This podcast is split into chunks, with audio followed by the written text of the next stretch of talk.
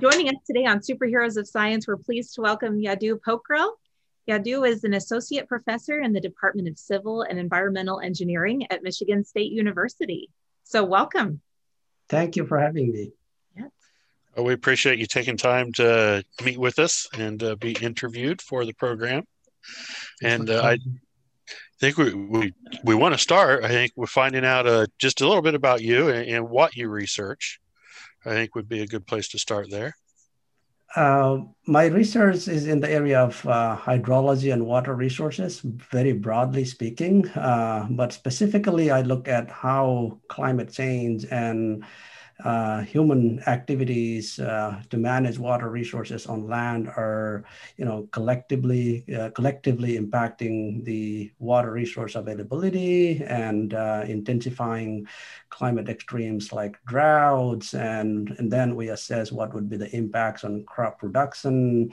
Um, uh, to look at food security uh, and other things. So that is the kind of core area of my research, uh, but there are a lot of other applications as well. Uh, and I would also note that we do uh, modeling. We use computer models to understand how the uh, water systems are changing and how climate change and these human actions will impact water resources in the future.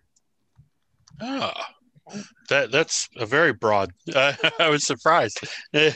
and so with the water, then it, one of the things I know was droughts that we that you that you you've researched, right? Right. The is what was it? Uh, read it was uh, the different kinds of droughts or the the fact the factors involved with droughts, right? Uh, yes, there are different kinds of droughts. Uh, you know, uh, uh one is related to rainfall. When we have less rainfall than that we used to have before, let's say historically, we have less rainfall than we see a drought, right? So that is called meteorological drought. And then that can translate into other types of drought. For example, we have less rainfall that can trigger reduction in water in soil and that affects plants. That's called agricultural droughts. I would say plants and crops, and that's the agricultural drought. And then if we go further, uh, you know, uh, eventually there will be reduction in groundwater availability and water in streams and so on, and that is called the hydrological drought. Uh, that can directly impact, you know, water use for humans and um, also ecosystem services.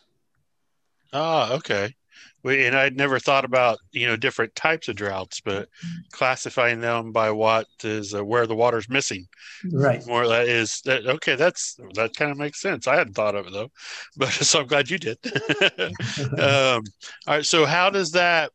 How does uh, a different the different types there impact? And especially, I know that you said uh, that you study um, how people's actions are impacting the climate and stuff. So yeah. how are people because I'm thinking, well, if a meteorological drought, how, how would people impact that? Yes, that's a great question because we what we do anything on land, we change the hydrological cycle. And if I, you know, I cannot show you right now, but if you think of this hydrological cycle, cycle, water evaporates from land, right, and then goes to the atmosphere, and you know, ocean is there too, but then falls back on land. If you change the landscape, then how much water gets evaporated? Is completely altered. You can completely modify. Think of uh, you know nice grassland versus a parking lot. So from a nice grassland, you have a lot of water evaporated, and you supply water into the atmosphere. And now you go and change it to a parking lot or some residential areas. Then all of the water just flows to the river channels, and nothing gets evaporated. This is a kind of simple example, but that is how humans can change the you know uh, water cycle. And if you don't have, let's say, much water in the atmosphere because you altered the evaporation, that is the supply of water into the atmosphere, right? Then probably uh, it can be more or less rainfall. I cannot tell um, exactly, but it somehow change precipitation. So that is how humans can impact the climate system itself. And of course, they directly, as I said, you know, uh, a nice grassland or cropland, little water flowing to rivers versus a, a, parking lot, all of the water flowing to the rivers, there is a direct impact on how much water you can see on streams, right? Oh well, that makes sense. Yeah, it's it, it's it's as we talk about any system, right. but you know, if if you change a variable within a system, it impacts the rest of the system. Exactly. And so, yeah, that that totally makes sense. Now, with your crops, uh, with the agricultural drought drought that you mentioned, um, it's a, is that just basically because of the meteorological one? Is that what causes the agricultural one, or are there other variables that might come into play there? Uh, that is an excellent question. Yes, uh, the you know the major driver is the is the precipitation or rainfall, right? So okay. it, it uh, you know whenever you have a drought, it may trigger first you know meteorological drought may be there, and that may trigger a whole lot of other things, uh, eventually agricultural drought and hydrological drought and so on. But sometimes there may not be a lot of drop in precipitation, but uh, if you think of climate change, there could be more evaporation happening because of very high temperatures in some years, let's say. So you got some rainfall. You didn't see a big drought in terms of rainfall, but then, you know, very high temperatures can drive evapotranspiration. So you get a lot of water lost into the atmosphere. So on the soil, uh, there could be less water and soils may dry up. So it's a kind of a complex uh, dynamics, but as I said, you know, precipitation or rainfall is the major driver there. Okay. When we talk about the total amount of water going back into the atmosphere used a term that i'd like you to define real fast uh, so that people understand uh, what the two parts of one word that we use when we say evapotranspiration. Tra- evapotranspiration uh, yeah transpiration. Mm-hmm. when we say that what are the the two things that we they're throwing into that word uh, it is evaporation plus transpiration. Evaporation is if you put water on the surface, then it'll get vaporized and then it would go up into the atmosphere. That is evaporation. Uh, and that can happen in the absence of any plants. But now we have also plants. They go and, you know, uh, pump up water from the soil and, you know, uh, pump water from the soil and then, you know, transfer into the atmosphere, right? That is the transpiration process. So when you combine these two, we call that uh, collectively as the evapotranspiration. So, for a plant to transpire, what um, factors or variables, I guess I want to say, will go into the amount of water that a plant will transpire? And are people influencing that variable within the um, hydrological cycle too?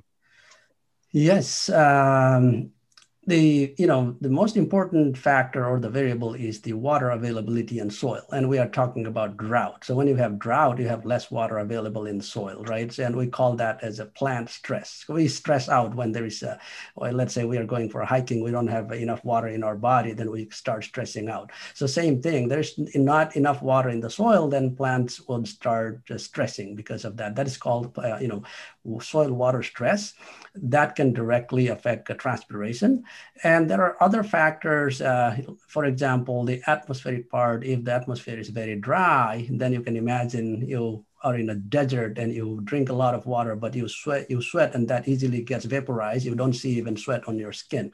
It's similar to that. If the atmospheric atmosphere is pretty dry, then it is demanding more water. It's going to take up more water and plants can, you know, lose water easily when you have a dry atmosphere versus a very, you know, humid, a um, lot of water in the atmosphere there, then plant wouldn't lose water that easily because the atmosphere is not demanding that much of water, right? So these are kind of two controls. Uh, you know, one is the control from the atmosphere, overlying atmosphere, and the other is the control from the soil, uh, whether there is enough water or not. Okay. I, I know one thing. So I'm from a pretty predominantly um, farming community. And I know I hear a lot of like farmers will, they like to predict. They always like to predict what the upcoming season will be. So I might hear things like, oh, this coming summer, we're in for a drought, or we're, you know, this will be a really wet season. So is there anything to, you know, that kind of talk you know, relate related to what you're saying? Like this, I'm just thinking, gosh, this agricultural drought, are they are they really predicting this or is it something that it kind of depends more on the weather patterns or both yeah, that's an excellent question. And uh, this relates to one of our recent study uh, published in the journal Nature Climate Change. And we did long-term projections of droughts. Uh, and one, and there are two things uh, we need to, you know, uh, be clear on. One is short-term weather forecast kind of thing. The other thing is the long-term climate projections, right? So the short-term weather forecast, you'll go and look weather forecast, look at the weather forecast, you will see there's going to be you know, rain or, you know, clear sky or something in the next couple of days, and we can do that for, uh, you know, uh, a couple of weeks. And as you go longer into the future, then the weather forecasts are not accurate. It's a pretty simple thing, right? That is the weather forecast. The other thing is the climate projection. So we can run climate models, and these climate models simulate the climate of the entire Earth, the ocean, land, atmosphere, everything. And then we can run these for hundreds of years, unlike short-term weather forecasts. And those tell us in which direction are we going in the future? Are things going to get uh, drier and drier in certain region over long term, or we gonna we are going to get more and more rainfall in certain regions? Uh, those are two uh, differences here. And when we talk about agricultural communities, sometimes the short term or oftentimes the short term weather forecast is important because uh, farmers may want to know, will we have enough water in the next month or next two months, three months, right? So sometimes we, you know, I'm not uh, I, do, I don't do research in weather forecasting. I rather look at the long-term climate into the future. So uh, yeah, and when we look into the, the future climate, we run these models sometimes even for hundreds of years and oh. then come up with an understanding of, uh, let's say, you know, uh, central United States, what is going to happen in the next 20, 30 years. Uh, that is also important because in the immediate term, you want to know whether there will be rain or not. But uh, let's say in the next 20, 20 years, there's going to be less and less rainfall, and then water resources are going to deplete. Then what do we do? We need to start thinking ahead of, of time to be able to cope with that kind of situation, right? And that is what we did in this in in in, in the study that I just mentioned, uh, which has been published recently in Nature Climate Change now when you run one of those studies and a variable changes such as um, i don't know a particular industry within an area or it, or um, a law that comes into play that changes people's behaviors do you then have to completely rerun your model with the, those that new input? Yes absolutely yeah, but the, the, eh, when we run these models, there are two drivers, and I think I mentioned that in the very beginning as my uh, you know uh, core area of research. One is the climate driver. We put information like uh, you know what would be future emissions, and uh, you know what kind of uh, you know uh, future societies are we anticipating, right? That also dictates sort of a climate in the future. If we do more and more emissions, then there will be increase in temperature and so on. And the other factor is if we have additional information, as you said, from you know human management or some sort of industries and other things, that should also be uh, you know uh, provided for these models to be able to run for the future. Okay. Now your I don't know. I want to say average Joe is what I want to say. I'm not sure what an average Joe is, but uh, for someone who's not looking and uh, who's not looking ahead, okay, for my, it's not my job to look ahead and plan things on a large scale and figure that out. How would something like this still impact me? Would there be impacts for me in understanding this? Yeah, absolutely. You know, um, when there's change in water is fundamental to, to everything on earth right? So whenever you see some change in water if you get more and more water then you may be concerned about getting flooded at some point. That happens a lot and in, in the united states. And if you are uh, you know in a region where there will be less and less water in the future because of climate change or for any other reasons, then there will be water scarcity. And in the central US and western United States, many regions are already suffering from major droughts. For example, California.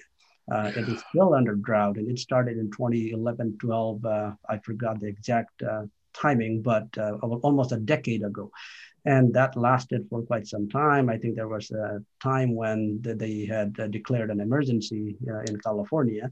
So uh, then it would impact crop production. It would impact your ability to get water for daily use. It would impact industries. It would impact power generation, all kinds of things. And another example is the Texas drought, again around 2012, 13, I believe. Uh, I think there was there, there there was a situation when they needed to you know shut down some power plants because they didn't have enough water to cool the plants, right? Then now do I need to tell how you might be impacted because you may not have enough food and farmers are suffering, but you may not have enough food on your table at some point, if or it may get expensive if they are not able to produce as yeah. much uh, food they would do, and if there's a you know power supply shortage, that that is going to directly impact um, you know the societies, right? So those are the kinds of impacts we may see, even though immediately and right now there may not be a water shortage, or they may not there may not be a you know shutdown uh, of water supply in your house, but there are complicated and interrelated things that could impact everybody and I think that's that's the key right there when you say that it, it's it, it's something you might not see right now. It's like I'm thinking, okay, yeah, my well isn't going to probably run dry in my backyard, my little well, but I might be paying a lot more food because it's going to be harder to get. And those long term impacts, oftentimes we as society don't think about how it's going to come back and how interconnected these things are and how much it will impact our lives down the future. Right. And I would add one more thing. I always like uh, putting this in my presentations for uh, high school students or e- even college students when we talk about water scarcity. The example of uh, something called Day Zero uh, in the city of Cape Town in South Africa. In the spring of 2018, all of a sudden, water, water authorities in the city of Cape Town in South Africa said that everybody in this town, your water, water in your tap will be you know shut down on whatever date they had predicted, like uh, in, in, May 1st or something like that, across the city. Why is because they were suffering from a major drought, and uh, you know they first used the water they had stored in reservoirs, and then next year no rain. Okay, and another year not much rain. So all the water they had stored in the reservoir started depleting. And then, you know, some people were pumping groundwater, water levels in uh, groundwater levels were going down as well. Then what do you do? There is no water in surface reservoir. There is no water in uh, groundwater reservoirs. And they came and made this announcement. But very luckily, right before their day zero, what they call day, day zero to quote it, you know, there was a kind of pouring rain, heavy rains across the region. All of a sudden, reservoir levels coming up. Oh my God! So it saved the, you know, that sort of disaster.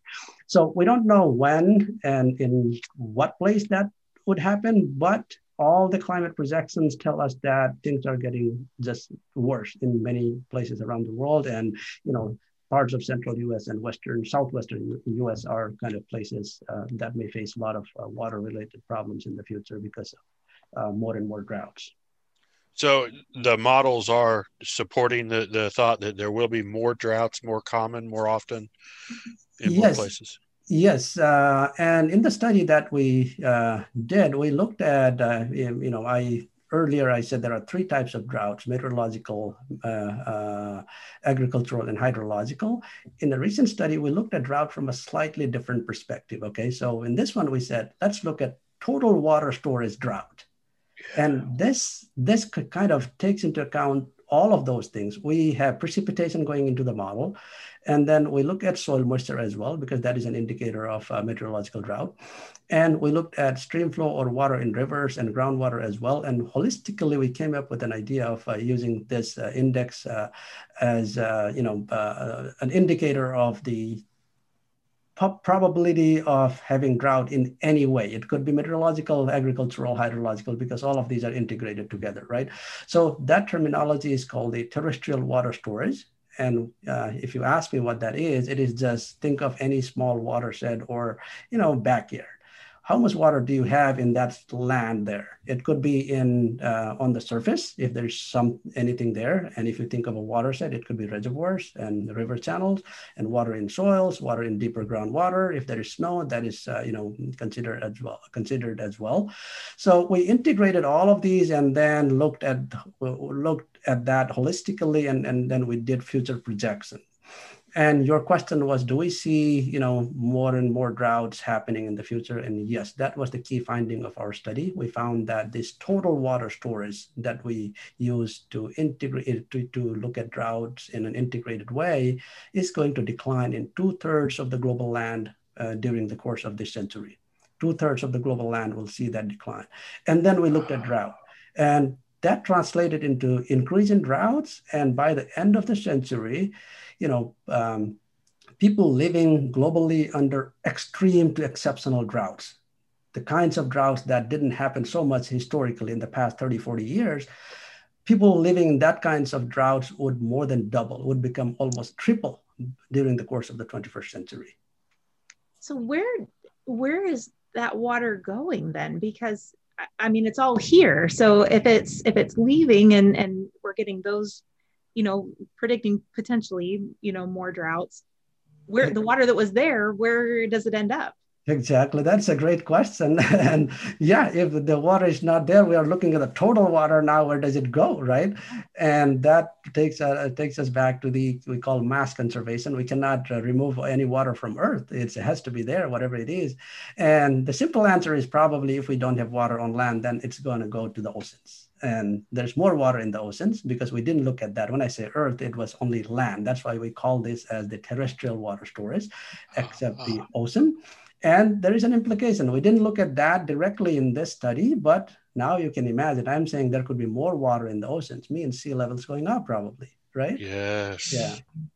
And wow, that's an economic uh, nightmare right there with everything close right. to the everything close to the shores and stuff. Right. Oh wow. And so it, it you know you might not be able to answer this one. I feel like we're interrogating you. I, I know, feel like you're. Like I, I, I, kind of feel like you're on trial here. Uh, not intentionally though. I just you have really good information. I want know. know. You're doing excellent. Yeah. yeah.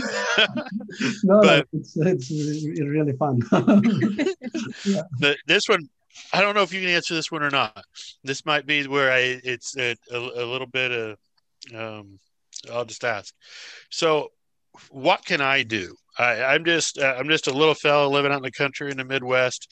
Um, what can I do to help change your model so there's not as many? Is there something just like small that I can do to help? Uh, yeah, that is a great question. Also, a difficult question, and takes uh, uh, me back to what you know you asked earlier. How everyone could be impacted. Now, what everyone could do.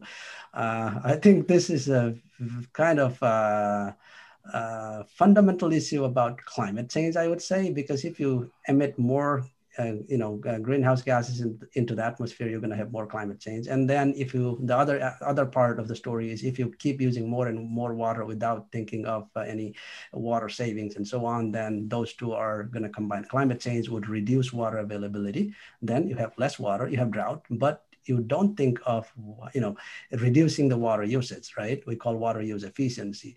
Then that is going to further uh, worsen the problem. So you know two things we could do is reduce climate change mitigate climate change in some way so that we what we see may not happen. Uh, we see all of these droughts because we are assuming that there's going to be medium to high level of climate change okay?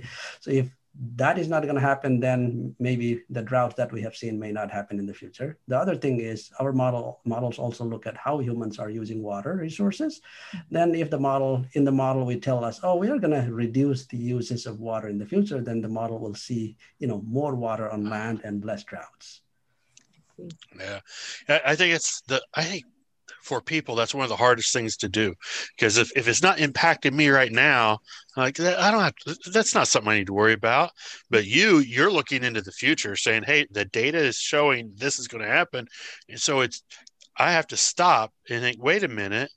I need to make changes in my life now to help prevent that from happening down the road. And i think it's so hard for people to do Exactly. And I think it's not only about climate change or water in everyday life and to every person, probably you don't uh, take something seriously sometimes unless you experience you have that experience right or you yes. feel it uh, so same thing applies probably people in south africa are more serious now because they almost had that disaster and they think that wow it really impacts us and then i was in uh, uh, Melbourne in, I think, uh, 10 years ago, 2011, and I visited one of the areas that was suffering from drought and uh, walking, you know, uh, toward the reservoir that was drying up. We met lots of farmers, and then they really felt it. They were saying that, my God, this is the worst thing we have seen. I have seen in the last 20 years. Uh, how, how are we going to survive uh, this? Because um, the reservoir water levels are dropping, and we don't have rainfall, and the croplands are drying.